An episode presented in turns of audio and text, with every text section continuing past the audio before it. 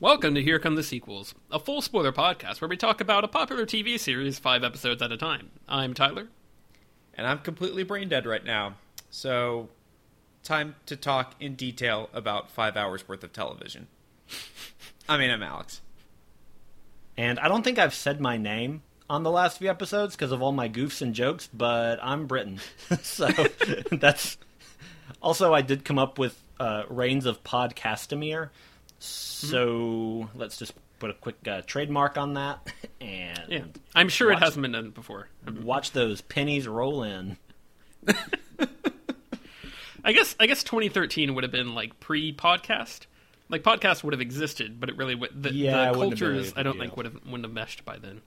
So, yeah, surely it's uh, we're probably we're probably good on that. Nice. um, we are we are now in season four of Game of Thrones, talking about the first five episodes, um, and uh, stuff actually happens in them, which is fun. Mm-hmm. Uh, it's not a thing we can say every season. Uh, we are talking about Two Swords, The Lion and the Rose, Breaker of Chains, Oathkeeper, and First of His Name. Um, I have been doing the IMDb scores for these. Uh, I'm just going to summarize and say that every episode except episode two is between 8.8 and 9.1 because that's what the IMDb scores have been for like every yeah. episode that isn't a big episode for the past three seasons. Um, and then The Lion and the Rose is a 9.7, which is tied with Blackwater uh, for second after Rains of Castamere at a 9.8. I wonder um, why. Up to this point, I should say. Yeah. Uh, yeah. So uh, the we do, we do have the debut of uh, DB Weiss as director. Um, mm-hmm. He and, and Benioff uh, each got one episode. We talked about Benioff's last, uh, no, a couple weeks ago with uh, episode three, the season three. And so they each uh, stepped out of the writing booth for a moment to, you know, get to walk around, stretch stretch a bit, move some cameras around, good stuff.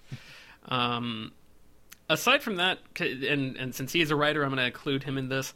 Uh, the entire season, actually, so this this weekend, next week, is entirely returning writers and directors, which is pretty neat. Returning from previous seasons, um, and there's kind of a changing of the guard after this point, where things uh, they they reset on the directors and some of the writers. That we do have the Lion and the Rose being written by George R. R. Martin this week. Uh, it is his last episode he wrote for the show before he was like, "Oh crap, I should probably focus on the books instead of the adaptation of the books." right. Because um, I think he talked about in and then he, he, didn't focus on either. and then he was like, "What if I did another book?" Um, no, I think he's talked about how that was actually a pretty big time commitment for him, and that was why I'm he sure. stopped doing those after yeah, because uh, I think he said it, it, took him like a whole month to write yeah. a single episode or something like that, right? As opposed to you know a whole month for a single chapter, probably. But um, yeah. apparently, he's running along in, in quarantine. He's he's knocking them out. He's getting stuff done. Oh, I believe I, it. I, I, don't know. I believe it.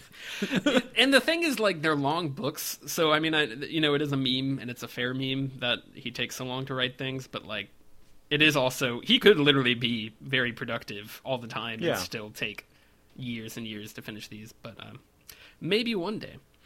Um, the directors this week uh, are well. Let me finish up the writers because uh, D and D wrote episodes one, three, and five, and then Brian Cogman returns for episode four.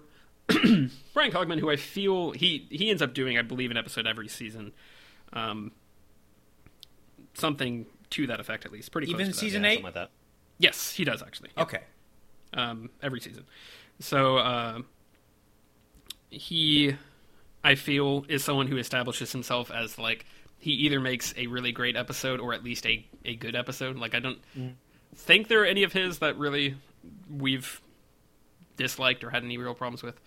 Um, he's he's a standby for the series, and the directors are I mentioned DB Weiss, and then episode two and three are directed by Alex Graves, uh, who will direct a couple more episodes this season in our next chunk. And then episodes four and five are the last two episodes directed by Michelle MacLaren. So, uh, yeah, we have a, a, a seasoned cast. They've all been here before. They're all doing work. Yeah. One of you like to go first on uh, best episode, worst episode? I can Sure, actually I got go mine. first this time. Oh, oh, okay. No, please. Just, Mo- just most- Stannis me up there, bud. Well, I, I, wa- I want to seize the opportunity when I actually remember what happens in these episodes. Sure. Right. I have such a bad memory when it when it comes to just just television in general. Um, I'm gonna. I, I think I know exactly what which episodes you're uh, you're going for here. So I'm gonna I'm gonna hope that I get this prediction right. Continue. I mean, I mean, I did text you briefly Yes. about it. That's exactly why I know. So, um, episode two is going to be the lion or the lion in the rose. That's my my best episode. Mm. Um, I hate to just be the person that's just like, hey, the one, the really popular one that has the big moment in it. That's the best one. But it's the best one. Um, and I don't. well, I, I think it's just No, a yeah. masterful I- job of just building it up, but not. I don't know. It, do, it does a good job building suspense, but you don't know where it's going to lead. right. And I, I feel like it's such an interesting game changer because with the past few seasons, we've had kind of a build up to a big event that happens at the end of the season. And Yeah. this season is just like two episodes in. Nope, we're killing Joffrey. Bye. yeah. I love that. Um, and, and really just the fact that, oh, so the rest of the season is dealing with the implications and the aftermath of this huge so- shocking thing. Um, I really like that, and I think that's a good way to change up the pacing of the seasons. Um, Yeah. in a, in a in a neat way.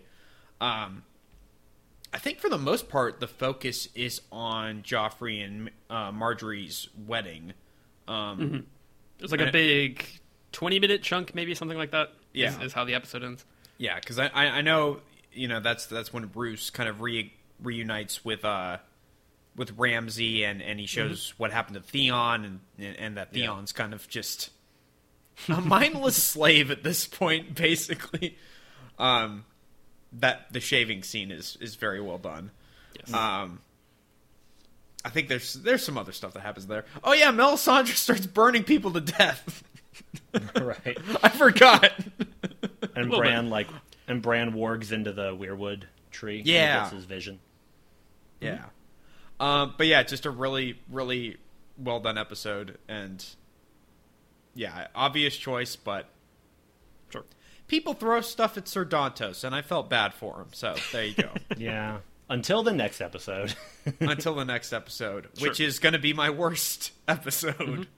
Um, I think for the most part, once again, we've got like a really, really solid, great set of episodes.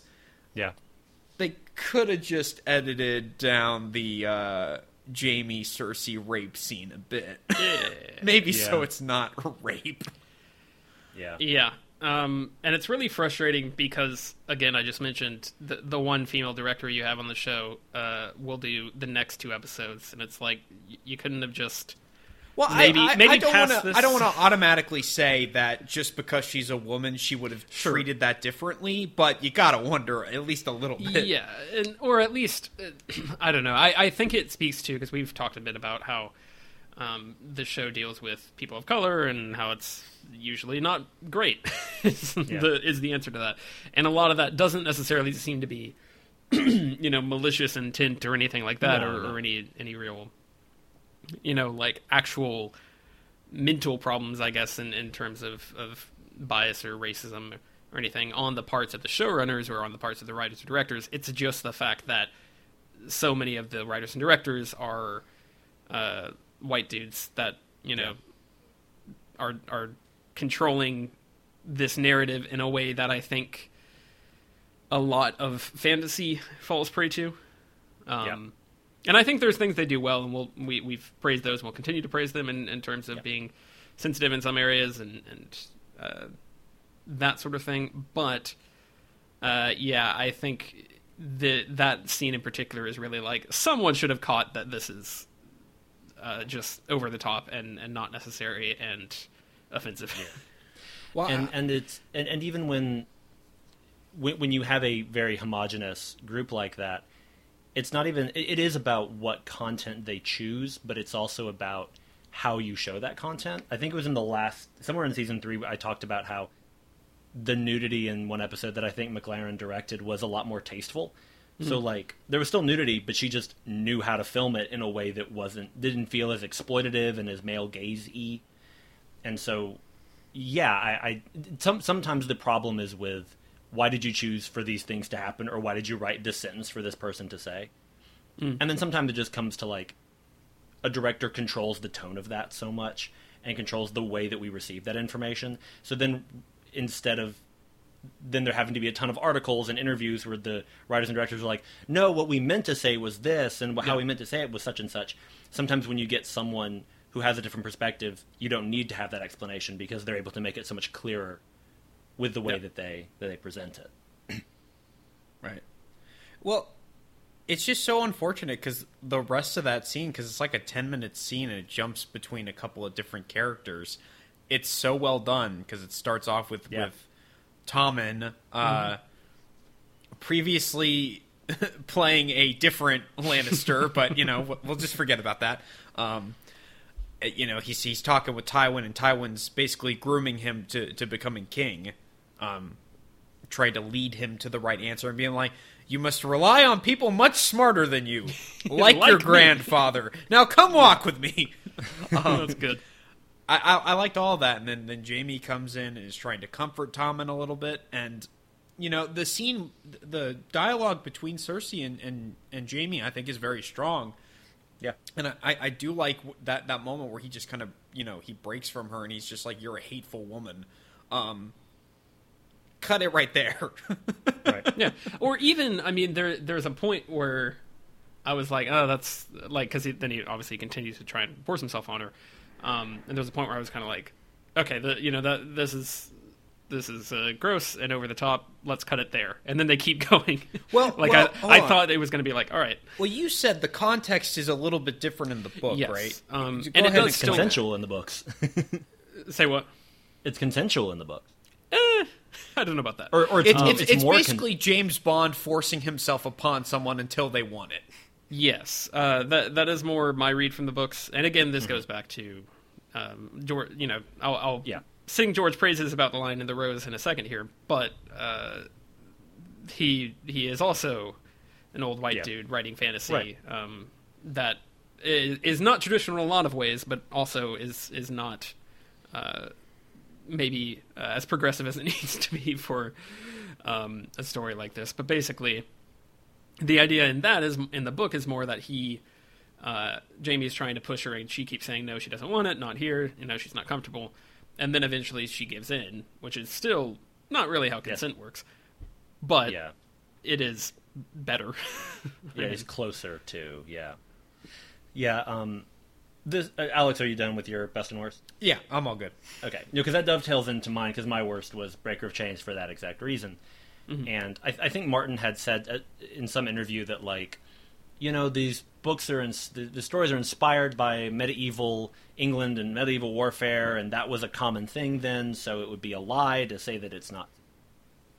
Withhold it from the story, and I think that this is a fantasy story.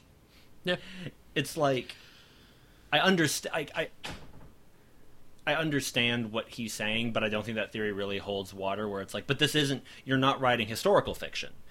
You're using history to inspire your fantasy, yeah. and it it. I don't think that that really. I don't know. It doesn't function. It's like I do think I do think my superheroes won't hurt people because I am living in a fantasy world. It's called superheroes. it's called people that can fly. Uh, like and I don't, I, I don't want to say that you like can absolutely never. Uh, maybe I can't say that. Uh, I was going to say I don't want to say that you you can absolutely never use like sexual assault as a a, a point or a, you know as something that Sure, sure, happens sure. in a story you're telling, but. It, there's almost always better ways to do it, and especially in this case where it really does not have much of an impact. That's It doesn't that- achieve I think that's the big delineation for me because I, I I'm going to bring up a show that's a, a bit controversial among our group. It's called The Boys, specifically among me. specifically among Tyler. yeah, Um, and Britain to a degree. There there is Okay. a case there is a case of sexual assault that happens early on in The Boys, and that turned both of you off from that. Tyler, when you Yeah. started watching it, and I think Britain, you just haven't watched it flat out. Um, Yeah, I heard about it and I was like, Right. no thanks. Right, and fair enough. But Yeah. in that show's defense versus a case like this, most of the show, like the characters involved in that, the rest of the season is about the consequences of that happening and how that Sure. affects them psychologically and, you know, publicly as well. Like it's a huge part of the show. Whereas with Yeah. this, it's just like, I don't get it. Number one, I don't buy that Jaime would do that to Cersei at that point. Number two, how does this pay off? Like, what does it matter? Like, Yeah. And I think that's the important thing. Uh, there, because like there is another example of the show um, being pretty tone deaf uh, using sexual assault uh, that will come up later. And I think in Yeah. that case, I would actually argue that it's handled better because the consequences are more like defined, and it's clear that like this is not an okay thing. Because I don't even necessarily disagree that or like not believe that Jaime would do something like that because. Um, I don't know. I just like he's kind of a, a scummy guy in a lot of ways, even though he does shine through in other parts. Um, and I feel like, I mean, again, you can you can go back to the medieval argument for that as to why that would be more like a normal thing or a thing that he would expect is okay.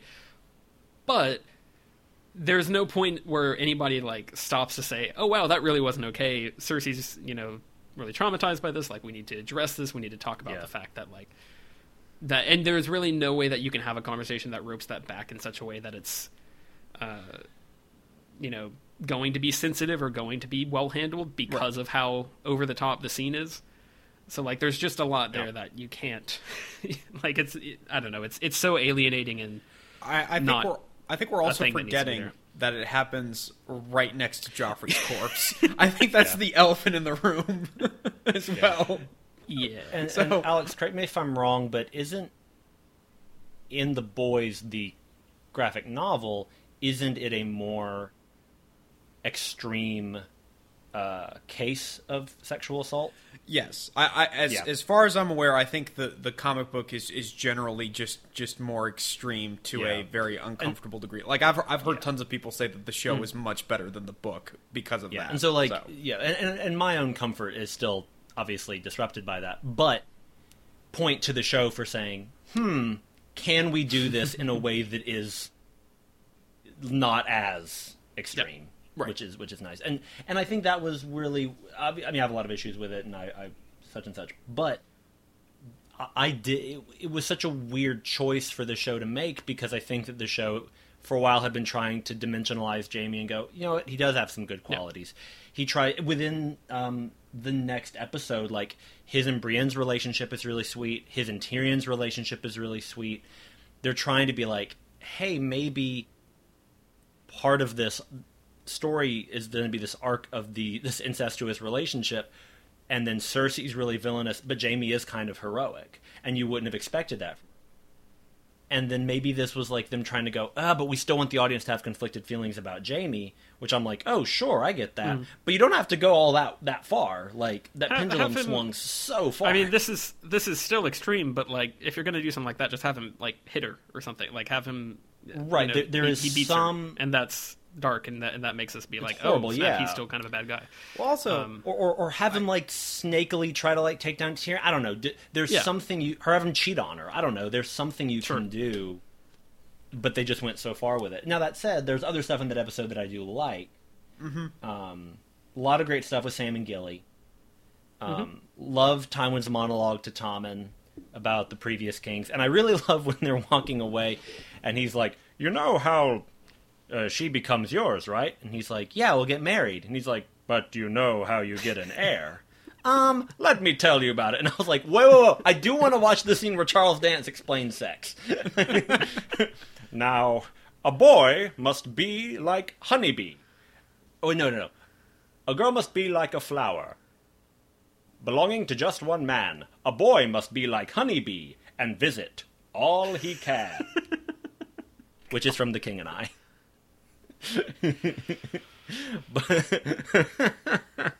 And flower works because of the Tyrells. Um,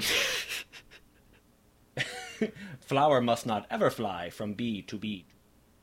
But uh, I find it I find so- it interesting that they never play into Cersei's affair with Lancel Lannister. At least Well, Tyrion's the, the only pur- one who really for the purposes of Jaime returning Sure. and then him getting angry. I'm surprised that they didn't try and throw that in to Yeah. help Yeah. escalate things. I don't know. That pro- that wouldn't Yeah. have made it better, the- but I well, I think maybe if you do something like that, then you can have him. Oh, he he he beats up Lancel and and like he you know he's vicious towards him and like Sure. right. because I mean it's not like he's not like I mean I think that one of the hardest things to swallow while watching the show is uh, Jaime killing his cousin in the prison, or not maybe Right. cousin, so, somebody whoever it is. Yeah, something like that. is- A relative, yeah. And so when it, whoever it is that like the, the guy that admires him um, when he's in prison uh, at the start camp, and he he murders that guy, and that was like a really hard scene to watch because like the guy seems like a really nice dude, and Jaime is is just like completely casually throwing away his life, and it's like, all right, this is still a pretty bad guy in a lot of ways, Yeah. but it, yeah, you you can show that in so many other ways. Yeah, it's it's it, so it kind of reminds. I've been watching Glow, which is a, Mm-hmm. a great TV show, and one of the main characters, Debbie, played by Betty Gilpin, is a character who I'm constantly like. I like Betty, but I'm constantly like Betty. I don't like that decision, but I like that decision, but I don't like Yeah. that. And she's so dimensionalized, and the writing is so strong, and the acting is so brilliant that that does a really good job of creating a fully formed dimensional character Yeah, and Jaime, it feels like sometimes they go, "We're going to have him do a good thing and then a bad thing," and it doesn't always feel as. Sometimes he does feel dimensional, but sometimes it just feels like he does bad things and good stuff. Ah, and it's not. It, it doesn't feel as as uh, as cohesive, I suppose. Um, The other thing, my my best. So this episode ends with Grenn and Edd. Very happy to see them coming back from Craster's Keep and coming to Night's Watch, which leads to my best episode, which was a toss up between four and five, but I'm going to go with five. For a lot of reasons, but mainly because of the Craster's Keep finale. I yeah, was I loved that. I thought that was so good. Um, I I it was really not th- this quintet of episodes does a great job of we we finally get a lot of like just satisfying retribution of just like oh okay Joffrey's dead well that's good like that just feels good and Arya like gets you're trying to make me feel bad about this. It looks he looks real messed up, but he does. I mean, mm, Yeah, we're fine. Yeah, it's actually come on.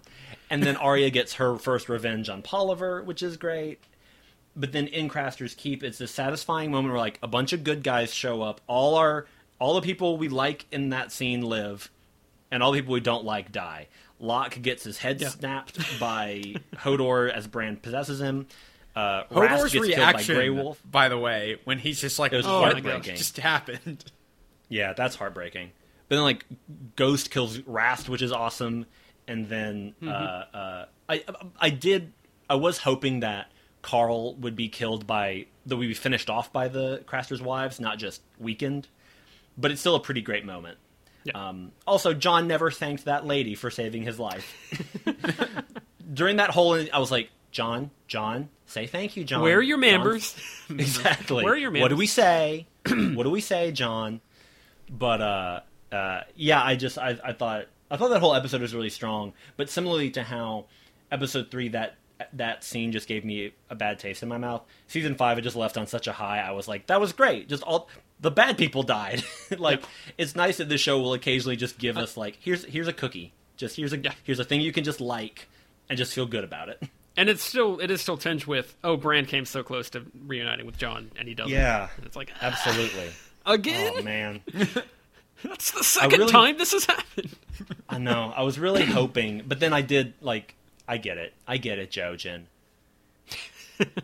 I had, I had completely forgotten about the little uh, duel that uh, Jon has with Karl Tanner, where where Karl Tanner's Yeah. got his knives out. Like that's a really fun, uh, and and it's nice that Karl Tanner's doing the like traditional. Oh, you you fight so fair, and I'm I'm uh, Yeah, you know yeah. fighting dirty and everything, and then. Um, it's kind of a, a an interesting way, take on that, in the fact that he ends up getting stabbed in the back by someone who, if he had treated better, probably wouldn't have done that. and so it's like, right, right. yeah, you're And fighting dirty and it's working for you here, and then Yeah. it's not. And it's then not he- gonna, you know, And then he gets a big case of sword in the mouth. correct. and it's Oh, gory and so lovely. good. Um, the the lifeless, like I don't know if if it's him with makeup on, or I don't know if it was like a, a, a double or what, but like when he falls to the ground, and he's Yeah. he's got like his eyes wide and there's just blood pouring out and he's very pale. Mm-hmm. It's it's gross and I love it. It's just because mostly most of the deaths on this show are either characters that were just like, oh, okay, Orell died, or it's characters that we like, and mm-hmm. so it was nice to have this moment of, don't worry, the heroes are going to win. We're going to give you this. Mm-hmm. You get to just watch some some jerks get it, and that's just that just made me feel good. And there's a lot of other good stuff in there, a lot of great stuff in the Vale. Um, Brienne and Pod, which is so good. Mm-hmm. I like, I like. I, Pod is just really terrific. And Jojen sees his hand on fire. He gets that vision, which is which is pretty cool. Uh, hashtag be nice to Sansa. Tyler, what are yours? um, I was really tempted to go with episode five because Yeah. for pretty much all the reasons you mentioned, I think the entire Craster's Keep thing, and that's a that's a plot line that's been rolling since season two. I think at the beginning Two, of season yeah. two is Yep. where we introduce Crasters and they go all the way past him and they come back.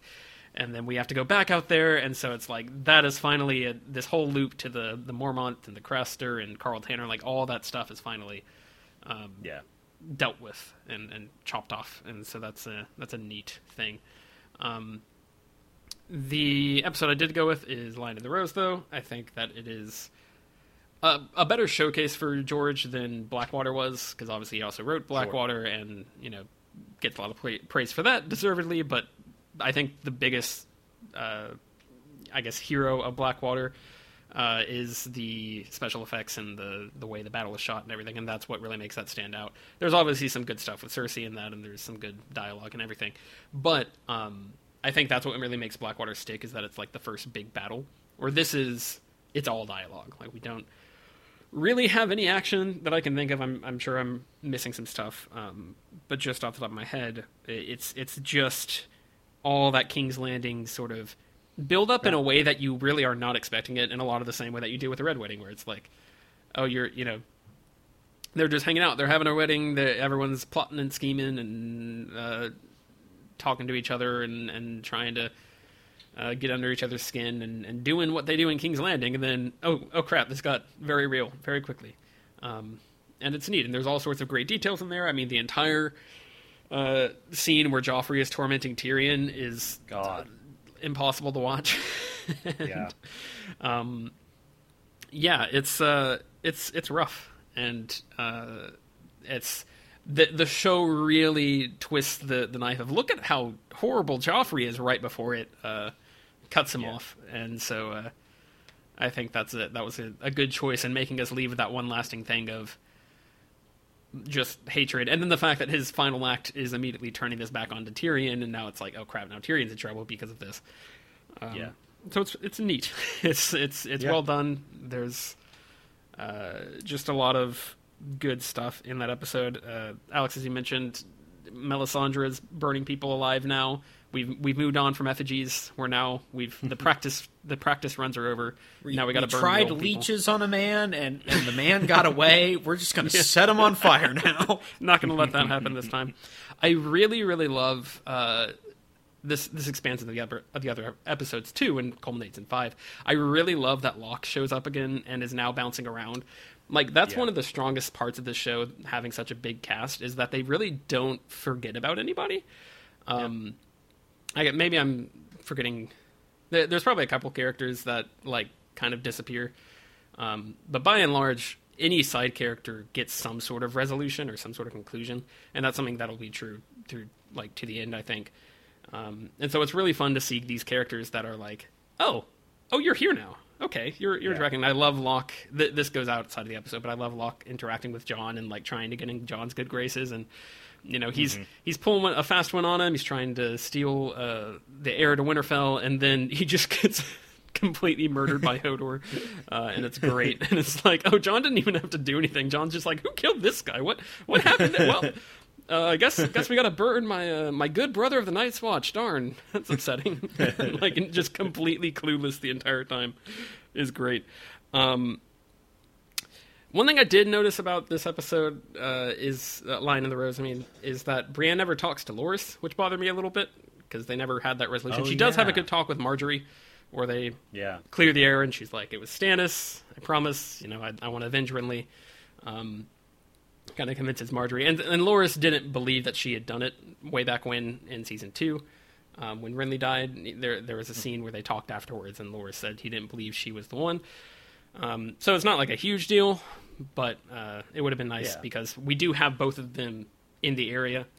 Um, and also, Loras gets a great a great little zinger on uh, Jaime, where Jaime is like, uh, "You're you know you're never gonna marry Cersei. She's never gonna let you." And Loras is like, "Neither are you," and then walks away. it's, it's very good. I do like how con- whenever there's a crowd scene, Loras is always hitting on a male extra. There are so many like gatherings and weddings and wedding rehearsals where Loras is like leaning against a wall talking to a guy. Yeah. It's great. Um, speaking of Locke, we we do get, like you mentioned, Locke interacting with the Boltons, and they're all kind of back in uh, the the Bolt house, back in the Dreadfort. um, I really love that Ramsay and Locke are bros because it makes so much I sense. Like I love them I, just being I like, wrote that. I had that note. You, you that note. skinned Of anybody? course, Locke and yeah, of course. They're anybody good Like, these days? How's, how's the killing doing? um, that's good stuff. Yes. uh, I, I also really appreciate that we get Olenna um, telling Sansa in this episode in Lion of the Rose that uh, she's like, "Oh, be, what kind of horrible monster would uh, murder a man on a, in his wedding? Just, just terrible. Who would do that?" Yeah. Um, which I think is a really emblematic thing of the show is that you can never trust anything anybody says, and I think that as we go Sure. along, there are things where people will say that a certain character wouldn't have done a certain thing when the show really wants you to pay attention to their actions and not their not what they say because a lot of times they are lying out of their mouths um, uh, the entire interaction with Cersei, Tywin, Oberyn, and uh, Elia. No, sorry, Ellaria, not Elia. Ellaria, Um, excuse me. Yeah. The the when the four of them meet together at the wedding and they're all kind of like, Who, how how are you? Okay, and then they just start to Yeah. turn into just ripping each other's throats out verbally. oh, it's it's it's painful. like they're so Yeah. awkward and uh, Yeah. yeah. Um, I love how the show is just so so heavily like. Do you see Oberyn? He's awesome. Do you see how he always says the right thing and you agree with him every step of the way? And he's amazing. And he puts his hand over a candle flame just to show somebody how cool he is. He's awesome. Can't wait for him to be your favorite character for six seasons. oof. And he and he is awesome. And he's he's he's great. Like I like Pedro Pascal a lot. Yeah. Um, another uh, small detail from this was uh, there, there's the horrible reenactment of the War of the Five Kings, and during the middle of Yeah. this, one of the the actors uh, hits Varys on the head as he's running by, and Varys just has this expression of, Ugh, I just, Yep. I just want this to end. Don't. Why? I, I, I wrote that you can tell who's good and who's bad by how they react to that. To Yeah. that, that whole reenactment. Like during that whole section, you'll see like Cersei and Tywin and obviously Joffrey are like chuckling and laughing, but like Oberyn is really uncomfortable. Obviously Tyrion is is upset. Margaery. Margaery is like, Mar- I mean, Loras Margaery just and Olenna flat aren't out cool leaves. about yes, it. Loras is just like, I'm done because Yeah. obviously they have Renly. and the Renly is riding a Loras instead of a horse. Yeah. replica. And like Varys is grimacing, like all of the people who we're supposed to like are displeased with it. But I like the moment where Tyrion talks to I think it's Pod. I don't know, it's somebody, but he's Maybe like Bronn or somebody. Yeah. maybe Bronn, yeah, and he's like, give them all twenty gold pieces after this Mm. is done. And and then there was he said something about like we're gonna get Joffrey back, whatever it was. But that's basically what he meant. it was it was great. Yeah. Um, I also then oh, to qualify it because all of the reenactments the reenactments are done by a bunch of dwarves or people Yeah. with dwarfism dressed as the king Yeah. so that's that's why Tyrion was upset Yes. Um, also talking about Joffrey torturing uh, Tyrion shortly before he dies. Uh, I really love that there's a point where Joffrey's like, I forget exactly what the context is or what what the the quotes are, but basically Joffrey is uh, trying to get a rise out of him, and Tyrion's like, "Oh, gracious king, I you know it, it's it's just a, a joke. I cannot reach the the cup or whatever." Like he he just completely just is like, "I'm going along with this." Things are fine. I, you know, I, I'm gonna do what I need to do to, to survive. I'm not gonna, I'm not gonna like rise to his challenge. And Joffrey is is so stunned by the fact that Tyrion just respond with responded with like grace and kind of like got a few chuckles Mm-hmm. at the crowd and didn't didn't do anything to uh, react to his provocation. That Joffrey just goes over and pours wine on his head. He's just like. Yeah. Why you say big words? Dump. and, like he can't think of anything else to do. It's uh, it's it's amazing. And then Tyrion says something like, "No, I need to leave and get out of these wet clothes." like, it's great. It's so good. Um, so yeah, uh, I am going to go with episode three as my worst for Yeah. same reason. It's the only one that I have a really big flaw with. Um, I think that overall the episodes are pretty consistent, uh, and it, aside from like those big events in terms of the Craster Keep thing and the um, purple wedding. Is that what they call it? Purple wedding. Uh, two, two, two notes that I have on episode two, specifically within all of that stuff. I wrote when Tyrion brings the his gift to Joffrey. I wrote a history book. Who invited that kid? um, but also, so, so uh, one of the big subplots here is that uh, Tywin and Cersei know about Shae because Shae and Tyrion Yep. are talking, and like one of Cersei's handmaids saw Shae leave his chambers, and so she went to tell Cersei about it. And so Tyrion is like, Shae, you got to get out of here. And they have this whole argument. Why doesn't Tyrion just tell Shae, no, you have to go because my sister and father know about you and they'll have you killed? He just keeps being like, it's not safe. I have to uphold my vows. Like, I, I would think that at that point, it would benefit him to just go, Shae, I want you to stay. I wish you could stay. You'll die if you stay. Get on the boat and go where you're not going to die. I think the idea Because is they- that that's basically what he's been trying to tell her for the past like season and a half.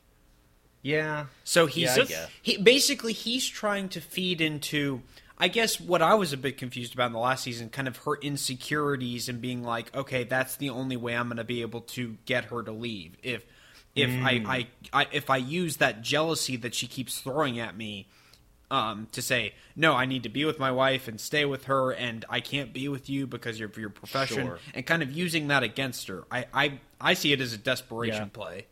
does he Like a Harry and the Hendersons kind of deal. We don't even want you here anymore. Get out of here. does does he know that they know? Where where did I miss that? Yeah, because because I think Okay. previously in that episode, Varys told him he was like, Varys was like our mutual friend. They know they're gonna die. Also- because I think okay. Tyrion During- because Tyrion has said something about like why wouldn't you know I could get you to help me, and Varys is like, no, you're no, you won't. Right. I'm gonna die if I help you. I'm not gonna do that. I, I think also they set it up so that when uh, they're having that little get together, um, and Cersei is saying, "Oh, that's that's uh, that's Tyrion's whore over there." I think it then cuts to Tyrion, who's looking at them like, "Oh, he knows exactly what they're talking Yeah. about." Yeah. And then and Tywin says, bring her to the hand to the Tower of the Hand. Right. Yeah. Yeah. and then there's a bunch of stuff. Well, we mentioned it all with Roose and uh, and uh, the most dangerous game opening, where Ramsay and his girlfriend Myranda are hunting poor Tansy through the through the woods. But we see his dogs. we have dogs. Any particular episodes or plot points we want to drill in on? Um. yeah. Um. Oh, go ahead. Alex, go ahead. No, go ahead. No, no, you. Ladies, okay, I'll ladies. take it. Um, I forgot that uh, Littlefinger is the start of all this, and that Lysa did too, uh, yeah. poisoned her husband, and Bit of a- that's what a- caused all of this to happen. It's all Littlefinger's Yeah, I had fault. that. s- Yep. Yeah. I thought it, all of it just stemmed back to the dagger plot point that never really got resolved in the first season because everyone who was interested in it died.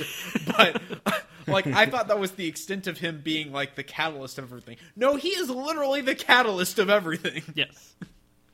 Yeah, because he had he knew that Lysa was obsessed with him, and so he was like, "Oh, you know, if you give your husband a poison, I'll give you a kiss on the cheek."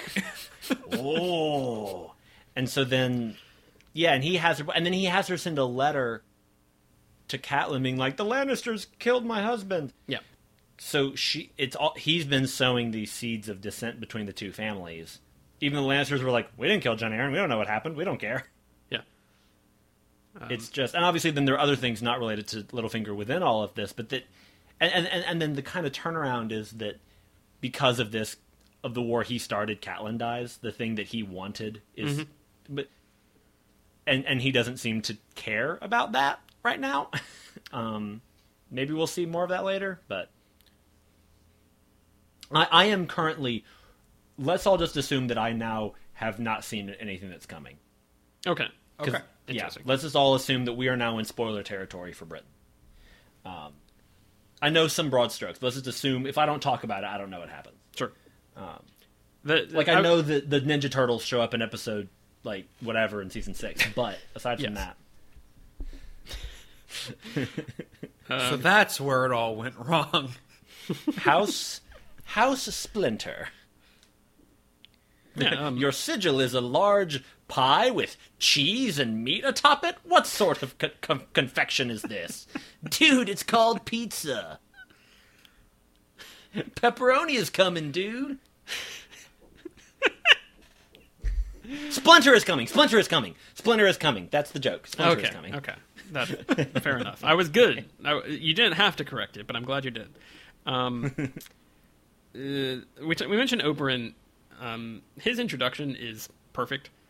Like, uh, basically, it introduces him. Tyr- Tyrion finds him in a brothel, and it's like, he, he likes sex. He doesn't like uh, raping a woman and murdering her children. Got it. That's right. That's where we're at. He doesn't like Tywin. He's, we're, you know, we pretty much got it covered.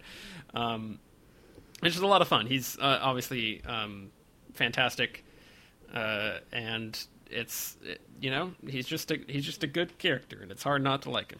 I do think they get a I'll- little bit. Uh, it, it- actually, in episode three, so this goes along with the fact that we all chose it as our worst thing. Um, one thing I did feel like is that they went a little far with the uh, the sex stuff with him in episode Sure. three. I feel like they were kind of really pushing, like, oh, he'll he'll sleep with anyone. You watch him. Yep. Don't d- don't. You better believe us. He he's, He's he likes all of them. He likes the men and Yep. the women. Um, And it's it, it gets a little bit back into that territory of like early episode or early season two, where they were like, we have to put in the sex everywhere. We just people want the sex.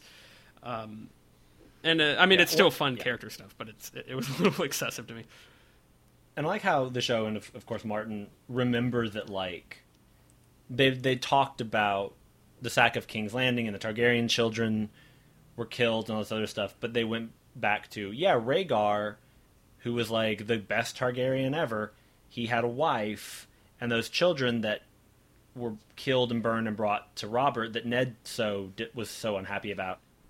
They had an uncle, mm-hmm. and this is that uncle. That like it, it all Right. does call back to that in a way that doesn't make the world feel small. It reminds of it actually makes the world feel like connected and Yeah. that it's all Because it's all woven together. yeah, you you remember that. Oh right, the, you know these characters that come from big houses. If we haven't seen the big house, that's a house that's just like the Starks or just like the Lannisters. Like the Dornish are there. Yeah. Like there, there's a, there are whole people chilling out there Yeah. that we haven't even talked to that are another huge player in this game, and uh, you know obviously murdering one of them and their heirs is going to uh, Yeah. cause some problems. Like people are going to be upset about that and uh, Well- seek revenge. It really helps to reinforce just how important consequences are in this show.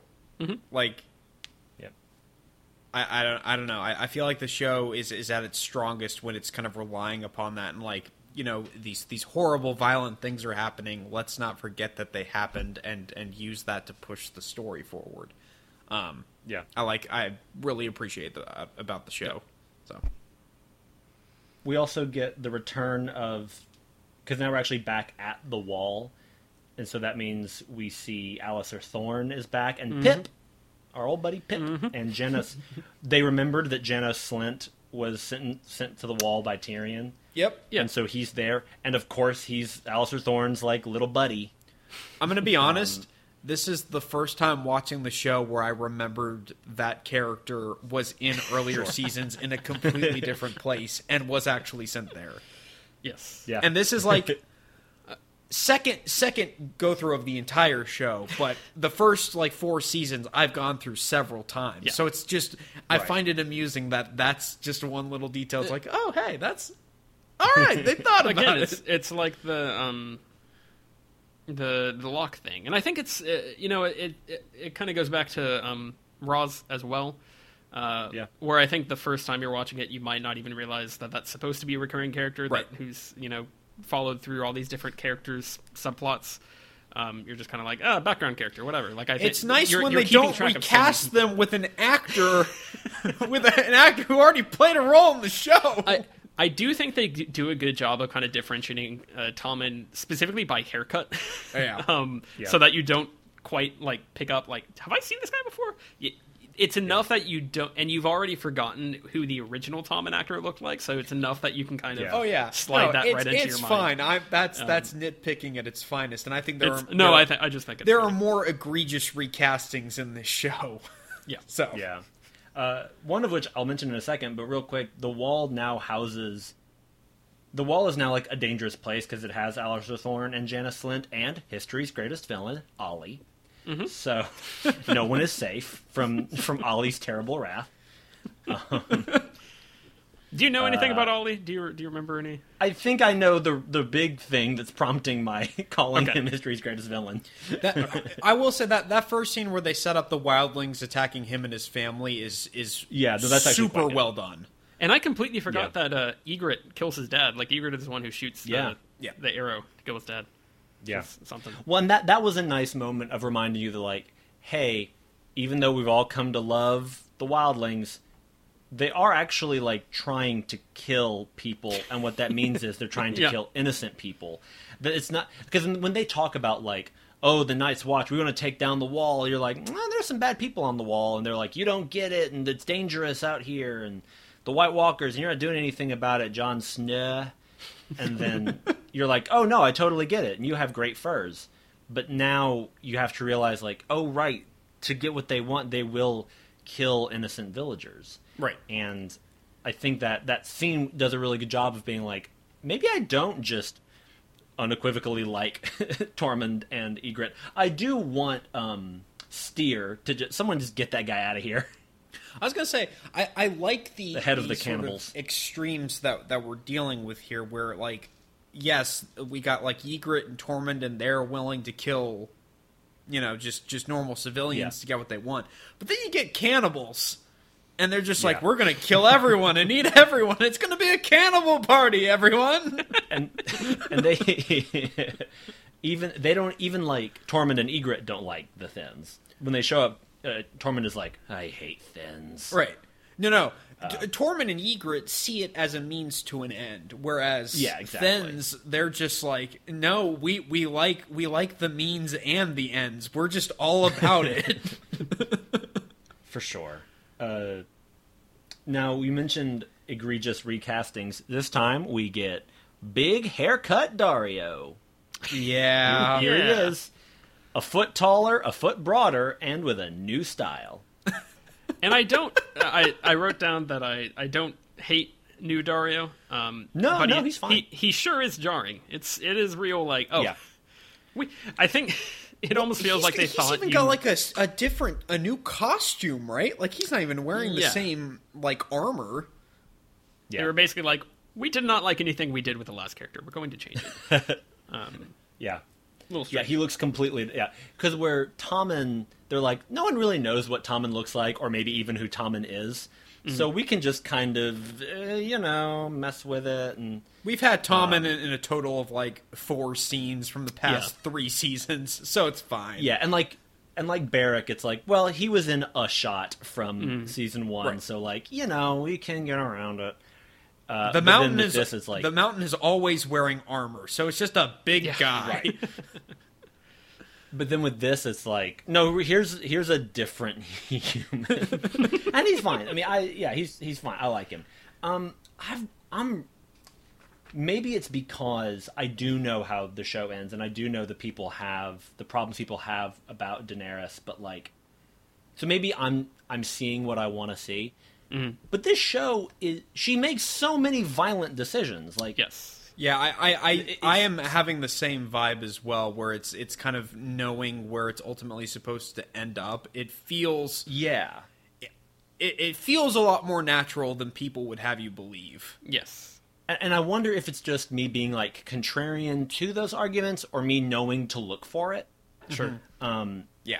but like it it's it it feels a lot more and, I, and again because i think the first time you watch it i think that's the point is that all of her violent acts are taken out against people who are unquestionably unjust that we want those people to lose so of course and we're all very like yeah go get them like you're strong you're claiming your autonomy and all this but in, in episode four Yeah. uh, with Meereen, which by the way, the slaves in Meereen are not all people of color. That was great. Just a just a lot of different ethnicities in there. That was really good. I, I was happy about that. Um, and that had a great opening where Grey Worm and Missandei were trading backstory. I liked that uh, scene a lot. But then you know they get the scene and, and Barristan is like, "Hey, we did it! Like, great job!" you know. But sometimes you can answer justice with mercy. You can answer injustice with mercy, and like because she wants to kill 163 of them for the children they had killed, and she's like, "No, I shall answer just injustice with justice." It was a dawn of And- justice, if you will. It was, but then they show her like looking out over the city with her banner over the uh, the harpy, and there's sounds of screams. You hear horrible, agonized screams of people who I want to die, but it's that that is a clear moment of someone going, "Hey, maybe we should be like chill about this." She's like, "Nope, gonna be mean." They, you flip a coin when a Targaryen died, and I'm all burnt upside, baby. Barristan really is a uh, a better advisor than Jorah in many ways. yeah. Because there's that conversation which is great because Barristan is telling her, "Hey, so you know these these these maesters or these maesters, these masters, they're your uh, subjects now. You know, you might want to have some mercy on them because you know you you want the people of the city to be happy because you rule them now. Maybe you should consider both the uh, ethical and like." legitimately elements yeah practical dilemmas of uh, this particular situation she's like kill them Uh, Which, like, and again, I think that when the first time you're going through the show, you're like, no, don't let a man tell you what to do. You know mm-hmm. how to make a decision. You are a strong leader, and that's great.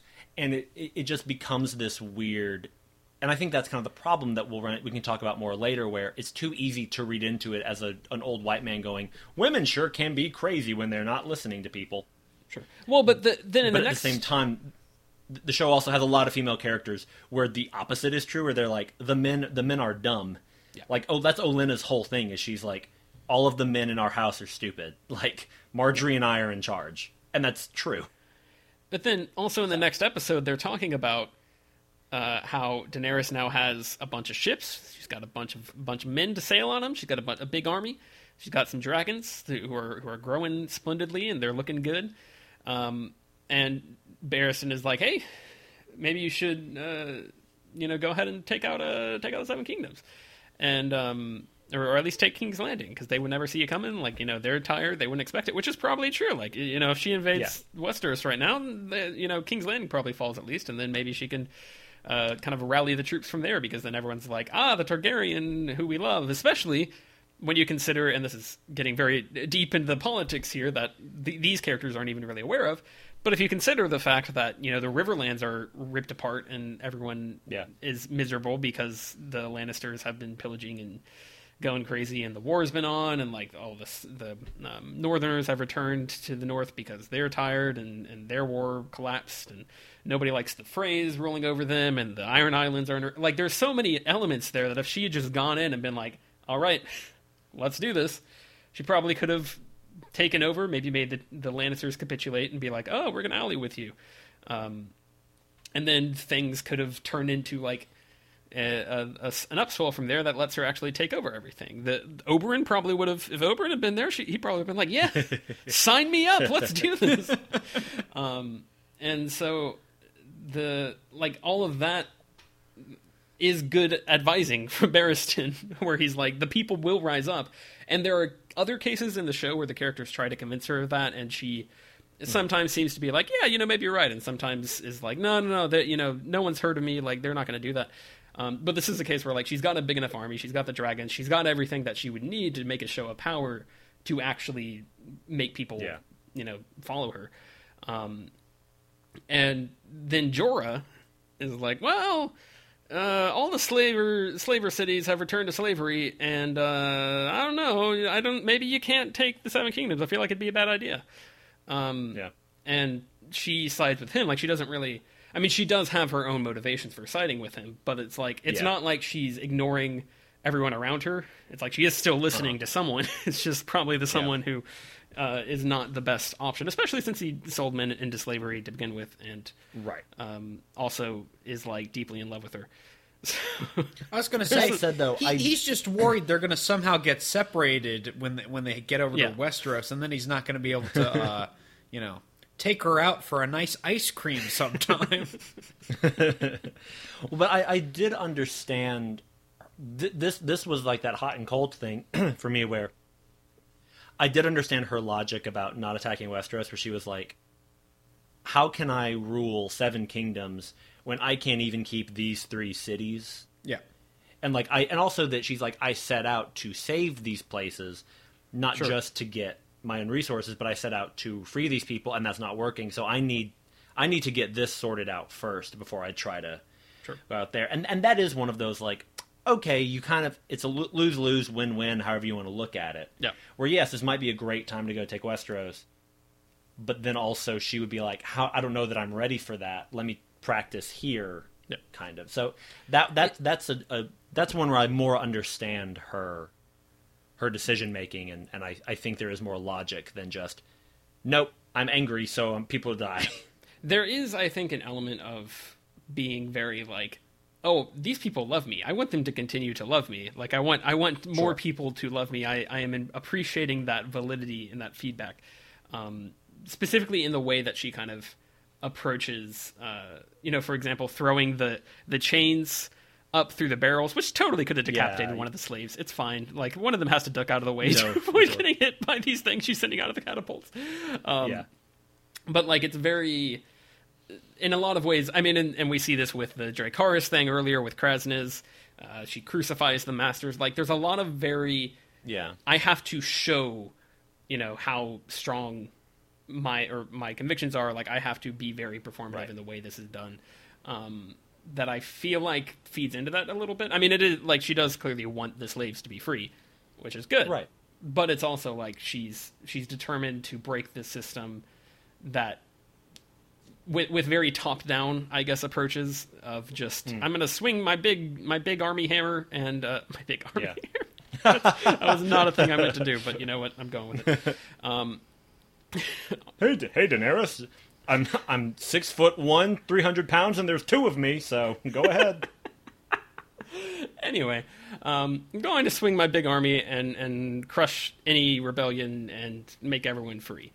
Uh, and and Yeah. she's not. And and we'll see this, I think, as we continue along. The fact that like her approach to killing all the masters and her approach to just being like all the slaves are free, um, Yeah. is not actually a thing. And th- this is going to be a recurring theme as she's in Meereen um, that I know will continue to play out through the subplot. Is that like she is not doing this in a way that's actually going to be effective. She's doing it in a way that's going to feel good. she's she's like Right. everyone's free right now, and they're they're able to be like, yes, we're free, and uh, we're not considering the political situations I'm coming into or anything like that.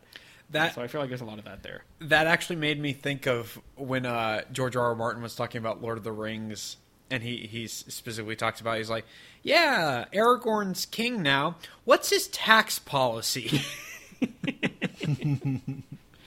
it's trying to throw in a bit more realism um, in the fact that you just liberated an entire city, you killed off all the masters, you've got a city of slaves, and you've just given them all their freedom.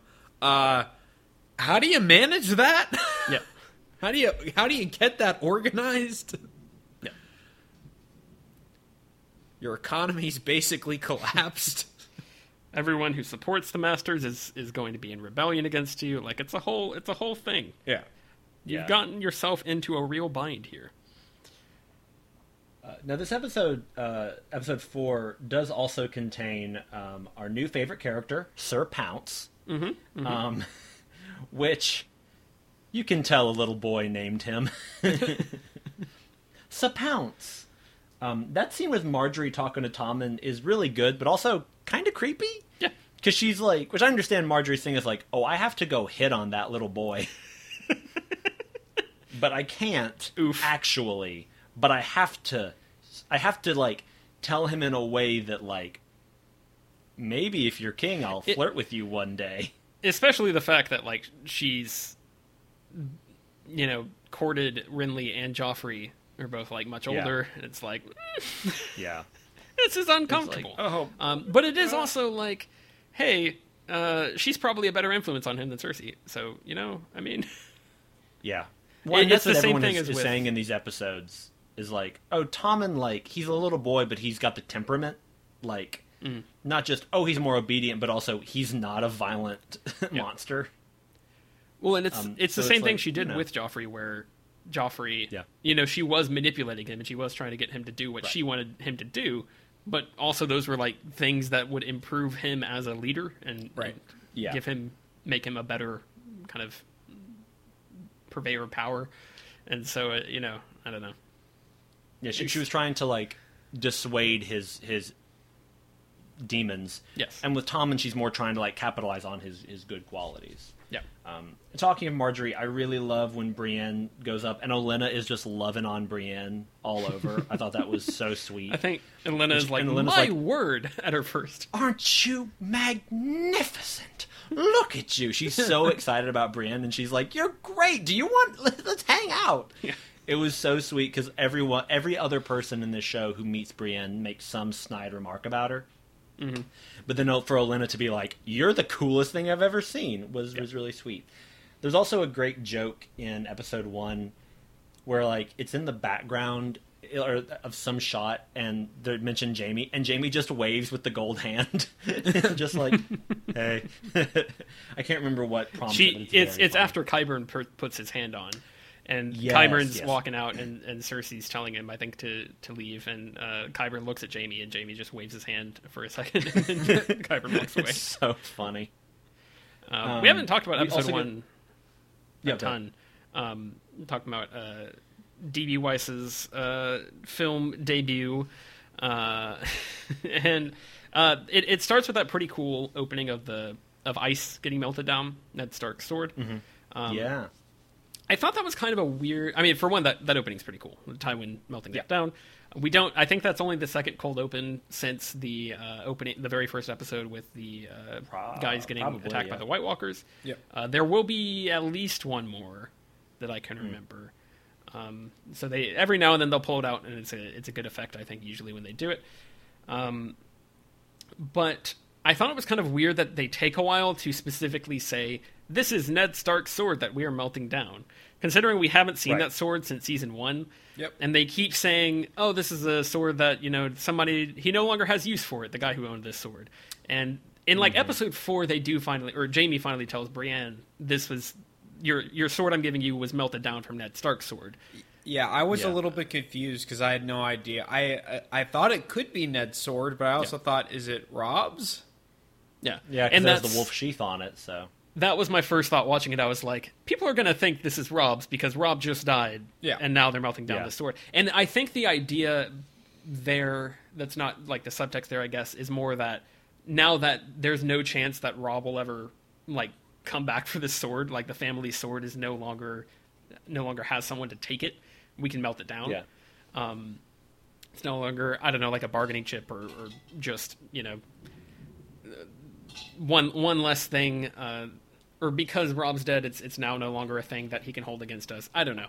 It, I I Yeah. feel like that was the reasoning for the choice, um, and uh, I think it's it's neat. It's cool that they're doing this, and that uh, we get the two swords out of it that kind of go their separate ways in terms of uh, what what the meaning is. And obviously, Jaime tells Brienne that it's like, hey, you should save Ned Stark's daughter with his uh, sword, and so it's neat. I did think that was weird. Yeah. I, I was following that, and I knew, like, knowing what the actual context was, I was still con- still like, I feel like people would be confused by this. I feel like they need to outright state it. Yeah.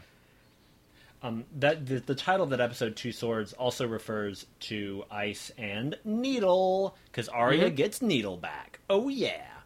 That scene's great. Yep. Where they go to the innkeeper and like the inn, like Polliver and all of his boys are threatening and they're going to assault his da- their innkeeper's daughter and all these terrible things. And then the Hound and Arya just dist- well, the Hound kills most of them, but then Arya just goes back through everything that Polliver said to Lommy before he killed Lommy, and then she kills him. Like it's just a reenactment reversed, which I think. And then uh, she had said something early in the episode about like when do I get my own horse? And then after that scene, she gets her own horse. I, I think I think we're neglecting just how wonderful the Hound's dialogue is before Yes. the fight. Yeah, I'm gonna have to eat every chicken in this room. I, I really love also Polliver's reaction when she's repeating what he said to Lommy, and just the Mm-hmm. way he recognizes at the very last second who she is is Yeah. great. yeah. He uh, that's very satisfying. And all the a lot of good Arya and Hound stuff in Yes, this. Like when yes, there is. when the hound when, when hound's like making fun of her about Syrio, and then she tries to stab him with needle, and of course it doesn't work. Mm. But, but when I, I like the bit where he hears her reciting the list, and he's you know being condescending about it, and then she says the hound, and he just kind of looks at her. He's like, "What? Uh, What idea? oh man."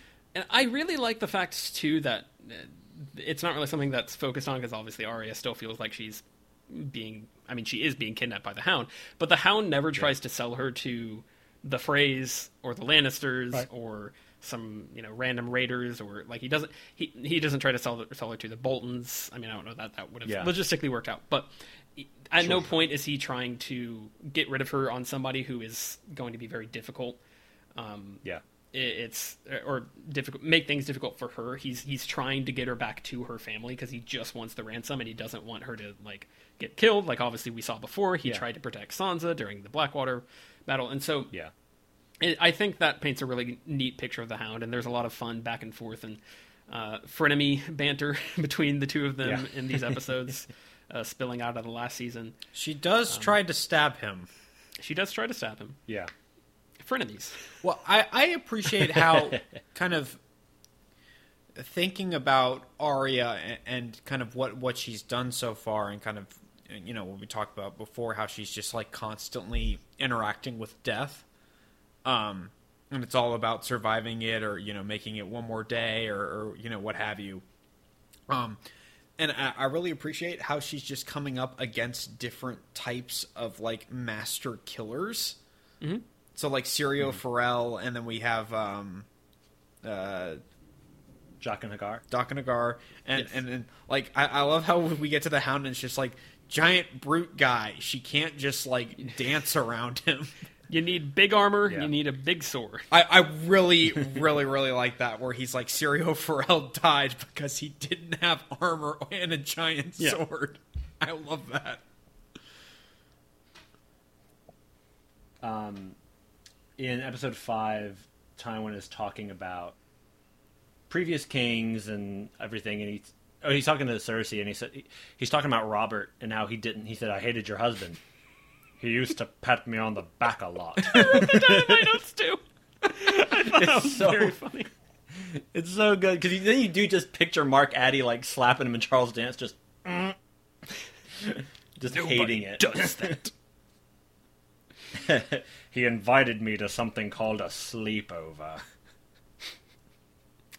Said we were gonna do stiff as a board, light as a feather, and and watch Poltergeist. Um, I said, I never dare. A real man only tells the truth. uh, I really like how Tywin is the first person in King's Landing to actually take Daenerys seriously. Um, he's Yeah. he's finally gotten all these threats. I think this is before. No, this is right after um, Joffrey dies. Um, he's finally gotten all these threats kind of handled. Uh, Joffrey is dead, and he's like, "Well, I guess that's a problem solved." Um, and uh, then he, I forget who he's talking to when he talks about this, but he, he has a conversation Tywin's- with somebody. Tywin's just standing there going, "What? I see this as an absolute win. I Joffrey's off. I get Tommen to be, you know, he can do, he'll do whatever I want, and I might get Tyrion killed too. I see this as an absolute win. Everything's coming up, Tywin. Um, Season four is Tywin season, baby. I uh, I forget who he's talking to though when he, he's talking about this, but he does bring up. He's like, "Yeah, Daenerys, she's got dragons. She's gonna come here. We Yeah. should be prepared." Um, and and that's the first time anybody on the show has actually been like, "Oh, this is a serious threat," as opposed to uh, Yeah. King Robert being like, "I'm going to murder a small child," and like thinking of her in a as a political threat in terms of having an army and having dragons and the magic and the symbol and everything and what that means versus just like Yeah. she's a Targaryen and I want to murder her, or she doesn't matter. She's across the sea. and doesn't, you know, who who cares? Um, so it's it's neat. The the man I think continues to show that he's he's very wise, but also still has a huge blind spot for his children, um, which is a, a fascinating kind of continued through line, and and the way the how he treats uh, that conversation with Cersei, where Cersei's like, "I know that Tyrion killed uh, Joffrey," and Tywin says, "Well, I can't discuss the trial with you," um, even though it's already pretty clear that Tywin is probably, you know, stacking the odds against Tyrion. Uh, talking Yeah. about uh, putting Mace Tyrell on the trial because he knows that Mace Tyrell will do whatever Tywin tells him to say, and so it's Yeah. interesting. The man is a, is nuanced, as it were. Yeah, he's, he's fantastic. Uh, we also get the reveal of the the White Walkers. We see I- the Night King. Yeah, I have in my lore, or I, I have in my lore. I have in my notes. I wrote White Walker lore, uh, and I put lore in all caps with spaces between them, and uh, that's that's my note on that because none yeah, of that. Yeah, I just put White Walker reveal. I was gonna say none of that is book stuff. I don't think we know any Oh, of that okay. at this point in the books, or Yeah, and, I- probably. and the Night King so far is a show only character as well, which is Oh, wow. interesting. Um, they they haven't specifically well, there is a like historical character called the Night King that may or may not have Yeah. something to do with the character in the show. Um, but they it seems like they kind of took that name to put it on a, onto a character that maybe could make the White Walkers more uh, easy to, I guess, characterize and follow. Um, but Sure. yeah, up to this point, we know very little about the White Walkers in the books, so that was a cool thing. That's true. I hadn't thought about that, but you're right. Like the the White Walkers have done very little in the books, but but here's that little thing of like, oh, they take babies and turn them into White Walkers, Yeah, and they ride really cool skeleton horses. Yeah, and Lysa's crazy, and that was all really uncomfortable. Pod is a squire. Pod is a squire. Pod is a squire. Pod is great. Robin sucks. Not an innuendo. Um, and Pod's great. I love Pod. Pod, Pod has a really uh, heartbreaking goodbye with Tyrion in this. Yeah, Uh, that is just it's uh, you know tear inducing. And there's also when he's It's- walking yeah. away uh, with Brienne from Jaime, when Brienne, Brienne and Pod leave, there's a really beautiful track that I wanted to shout out from uh, our boy Ramin. That uh, Mm. yeah. I think is quite good. Yeah, no, it's so good because like Tyrion is so like, no, Pod, you're in danger, and he's like, but if I'm if if you're in danger, I'm going to help you, and it's this really great scene where like they're both just like expressing their love for each other in this un- non-specific way, and Tyrion's like, if you leave, like I can't, you, I, I like you too much to let you die Yeah. for me, you know, it's it's just a great great scene. Oh, Pod. Um, somebody we haven't really talked about because they're they're really only in one episode from my memory is uh, Stanos and Stanos, Stannis and Davos. Um, Yeah, uh, I really like that Stannis is is going full Drax uh, from Guardians of Galaxy Sure. two. Uh, at the beginning, where Drax dives into the uh, the monster and then is trying to cut his cut his way out, and he can't until after uh, they kill the monster and like cut a, a big hole in him. Uh, and he's like, "I killed the monster." I, re- I really like that. Stannis is like, "I've used these leeches to murder the kings, uh, who everyone else also wanted dead. it was not them; it was me. I did it." That's true. Um, that is, yeah.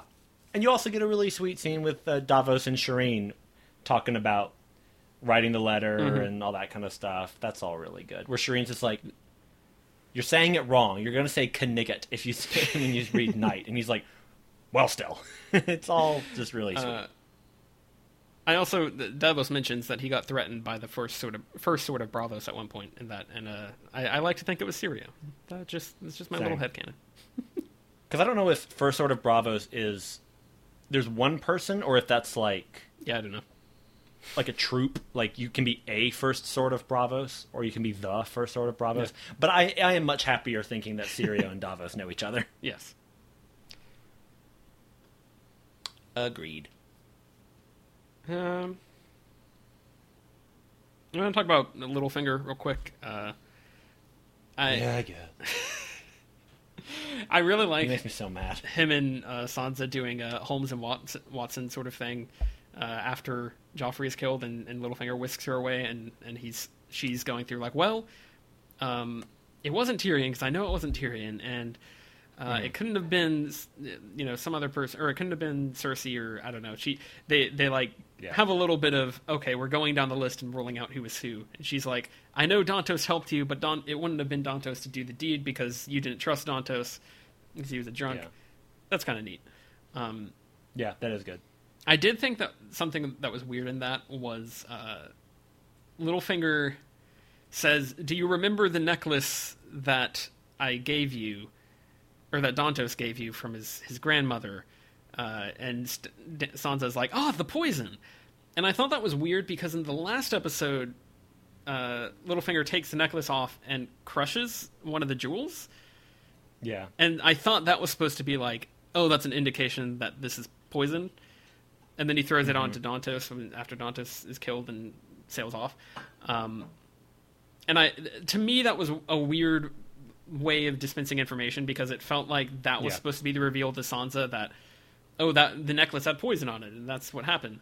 Um, or I don't know. I thought there was something strange about the way they connected those two scenes because it, it felt like they hadn't talked through how that information was going to proceed. I didn't really understand why he crushed it in the first one if he was going to outright say, "Oh, there was poison in the necklace. You Well- need to realize this now." Well, even further than that, th- isn't there that scene where um, Olenna basically admits to Margaery that she was in Yeah. on the plot to kill him, and then she grabs Margaery's necklace Yeah, to make it.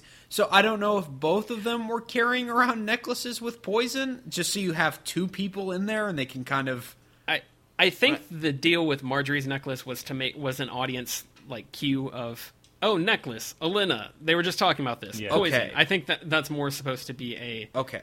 look at how innocent this necklace is. Imagine if it had poison on it. I don't know. I, I that's that I understood more as what they were trying to say, but I didn't understand why they didn't why they in, like referenced the, the necklace at all in the last episode. Um, Yeah. When it, I don't know. So I, I may have just missed it. How did the how did the poison get into Joffrey? Somebody implication- somebody sneaks it into his uh into the wine um goblet, I guess. Yeah, as far as I'm aware, the implication is Olenna because Olenna walks up to Sansa at the beginning of that scene, uh, that whole wedding scene, and is like Uh-huh. toying with her necklace, Oh, and kind of like straightening her hair. Uh, and I think in the books it may not be a necklace, but like a hair net thing it- or I think it something along those thing, lines. yeah. It's a little bit different. I think you're right. But um, yeah. So she, I think the implication is that she like grabbed it, and there's a point where she gives a really pointed look at the goblet right after Tyrion drops it the first time or gets it kicked away or something like that. Um, Hmm. So like she knows when to. It seems like she knows when to put it in or something like that. So she gets an opportunity. Okay, okay, gotcha. All right, because I watching it this time, I was like, I don't, I don't. Was it the pie? And Was I- it the pigeons. I think we get confirmation it was specifically her later, like in terms of the Yeah. one who did the actual dropping of the poison. So Right, right. Okie dokie. Cool. She's great. I love her. Mhm. I only have uh, Yeah. random thoughts left. Uh, I really like Jon's go reunion with Ghost in episode five, where he's just Yeah. like, "Where did you? What? Where? How? what?" I forgot you were in at this you. show. he's, he's just very confused. It's like, I, "Okay, I'll give you a pet. Sounds good." Um, you mentioned uh, Daario. I, I really like that the introduction to Daario, where he's uh, in a gamble with Grey Worm as to who can hold their sword up longer. Yeah. And Grey Worm's face is so just like adorable. He's like Yeah. concentrating very, very hard on this sword. Grey Worm's awesome. I like that dude a lot.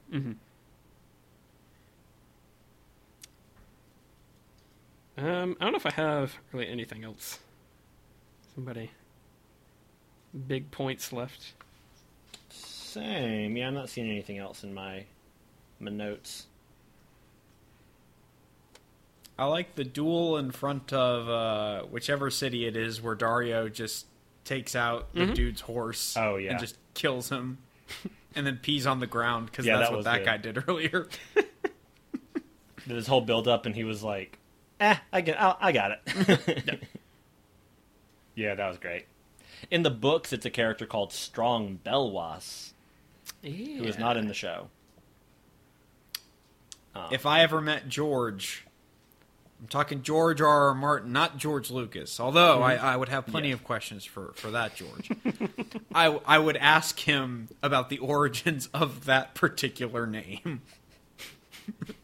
Strong Belwas. Yes, I want to know the thought process on that. I think one. I'd have a. I think I'd have a list. I think I'd have. No, I, I just, I just, that's all I want. I just want the one question. I, I would need to come prepared. No, not not a list of questions. A list of questions about names. oh, okay. About, like, Tyler, where- I'm a humble man. I can accept one question. So, Kevin, are we uh, Ned? married to that one? you say? Oh dear. Um, speaking of names, uh, here's a movie name. oh, No, um, I g- quick recommendation. I watched a movie uh, that is pretty much the opposite in every way from this show. I watched the Peanuts movie on Disney Plus, all right. um, and I really liked it. It's just like this really nice, cozy, uh, little animated journey. Um, is is it the seminal Charlie Brown piece of media? No. Is it on the same level as, or even close to Charlie Brown Christmas? Of course not. But is it a really lovely and fun and uh, loving tribute to a legendary property? Yes. It's really, uh, I was really pleased that they didn't try to like modernize it. There's no like pop culture references. There's one celebrity cameo that you can't know is a celebrity cameo until the credits, which I think is kind of cool. And um, actually, Charlie Brown is voiced by Will from Stranger Things, which I, which this is pre Stranger Things. So Gotcha. because I guess that actor just plays a lot of people who have great luck, and um, but I just it looks beautiful. I mean, the animation is great. Everyone, all the kids are great. Uh, I'm a Calvin and Hobbes man through and through, but I do love my my peanuts, and it's just a really like cozy, nice journey. There are two contemporary music cues that are I don't think you needed, and some of the Snoopy World War One flying A stuff goes a little too long for me. But you know, if if you've been watching a lot of just dour speeches and gardens on Game of Thrones and you need a nice little pick me up, go over to Disney Plus and watch the Peanuts movie. It's a nice Is little that- time. Is that the uh, companion magazine to Better Homes and Gardens? It, Towers, it Tower is. Speeches and Gardens. It is. Yeah, exactly. Um, I'm going to recommend. Uh, I haven't completed it. Uh, the Harley Quinn show Okay. Animated series. Oh yeah. Um, I hear that's really good. it is everything that Birds of Prey should have been. So Sure. there's that. Um, it's it's R rated. It it knows how to be fun with the jokes. Um, it has a lot of really just fun interpretations of different characters. Bane and King Shark are my favorites in particular. Um, Bane is basically just like he's he's just like a big coward and nobody respects him, and, but he's got the Tom Hardy voice and it's amazing. what? Uh, I didn't know it was R rated. What? How are you watching it? Uh, HBO Max. Gotcha. Okay. I uh, Yeah, I've, I- I've heard that's really good. Yeah, I started uh, maybe 30 seconds of that, and uh, I was eating at the time. And at least the opening, I don't know if the rest of the show maintains this level of intensity, but the opening is very like, ah! There's a lot of uh, blood and vomit here, isn't there? I think I'm I think I'm gonna have to revisit this at a later date. Yeah. And, I thought you were so going to say, not- and I just kept. I thought you were going to say, and I couldn't watch it while eating because I kept laughing so hard I couldn't keep my food down. Well, I, I think the biggest strength that the show has, and it really doesn't even do it to a degree that I would want, but it focuses much more on kind of the Stockholm syndrome esque relationship that Harley has with the Joker and how she's constantly going back to him. And Poison Ivy is kind of the angel on her shoulder, being like, "No, you're over him. Leave. Don't go back." um, Cool. but yeah, it's it's Who plays Har- Who plays Harley in that? uh, it's uh Kaley it's, Cuoco? it's Big Bang Theory lady. yeah. Oh, okay. Oh, interesting. Okay, cool. Yeah. Man, that's neat. Yeah, no, no, it's out. it's got a, a wonderful uh, voice cast. Um, I think Giancarlo Yeah. Esposito plays Lex Luthor in it, so there's that. And Alan Tudyk is Joker. Oh, that's so, very good. Oh man. Yeah. Yeah, I'm sold. Um, I'm yeah, sold. it's it's a lot of fun, and it's if you're gonna do like super goofy, over the top, like mainly for laughs DC stuff, this is what I want. Like this is. I don't want to keep harping on Birds of Prey, but this is so much better than that, in my opinion. I know y'all liked it, but sure. Sure. Well, Yeah, it yeah. also I think has characters that would hey maybe be fun on Suicide Squad if uh, you hadn't chosen to go with entirely like human dumb characters. Yeah. King Shark, Yeah. we got a winner. Nice. have they confirmed any new characters for James Gunn Suicide Squad? Yeah, I, I know King they Shark. have, but like so King Shark is King Shark isn't okay. All right. and Is it Taika? Who's playing him? I'm not sure. I Um, wish. Taika would be great. I know Idris Elba's like, I think he he's kind of like the main person, but he's not replacing Will Smith as Deadshot. It's a different character, so I don't know. Yeah, yeah, yeah. I think the only returning people are Amanda Waller, Harley Quinn, and Captain Boomerang. I think. That that's And right. Slipknot. Yeah. Turns out I'm Boba Fett and I lived. I don't have a recommendation this week. I, I continue to watch very eclectic movies. Um, I watched uh, a previous Bri- previous Britain recommendation, Fiddler on the Roof, um, which was fun. Yeah. Uh, I watched Eternal Sunshine of the Spotless Mind, Oh wow. I gotta rewatch that. and Solid I choice. think something else that I cannot remember. Um, oh, I watched uh, Starship Starship Troopers, which uh, was Oh yeah. um, but I don't re- like those are all movies that people are like these are good movies and they're fairly well known. Sure. So I, I don't. I'm not gonna like sit here and spout the praises of one of them because I know that the the I don't need to signal boost any of those. It's okay, Tyler. I can be a contrarian because I also watched Unforgiven. And I was bored out of my mind. Maybe I just don't like Clint Eastwood westerns. Sure. I Well, you know what? it has been a long You know what? I'm going to recommend Unforgiven. Unforgiven. I haven't seen it, but I'm going to do it just. now, now let's let's uh, all right. Let me let me amend this. It's not a bad movie by any means, but I I I found it very long and meandering. It felt it's one of those movies that feels more like a novel than a movie. Um, Yeah. Gene Hackman is is really good in it. Um, Morgan Freeman, Got an Oscar I for felt it. like surprisingly didn't get very much to do at all. Um, Clint Eastwood is just being his normal Clint Eastwood stuff, so that's not a problem. But uh, yeah, I was like like when people are comparing it, like Logan's totally a ripoff of Unforgiven, and I'm like, no, it's not. Just because you have an aged hero who's facing the violence of their past, that's it. Like that, that's the only similarity. So You're telling me John Wick ripped off. I know, right? Which came first? I don't know. Um, yeah.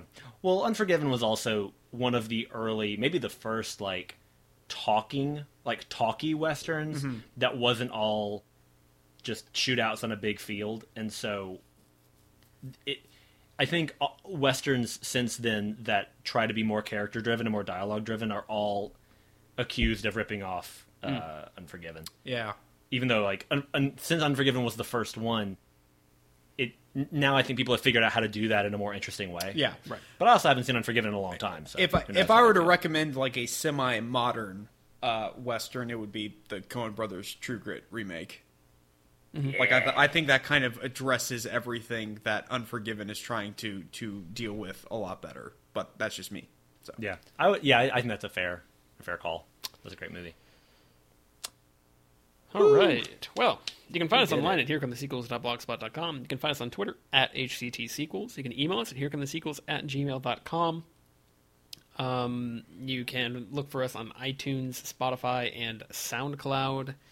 And, uh, yeah. We'll be talking about uh, the back half of season four. It's going to be uh, very difficult to condense in under two hours because, uh, oh boy, stuff happens. Um, and I'm very excited for it. It's been a while since I've watched through all of these episodes, so should be fun. Cool. Yeah. I've been Britain. I've been Alex. I've been Tyler, and uh, you're having a, you're having a good night. Dead air is fun. You're having a, a good nigget.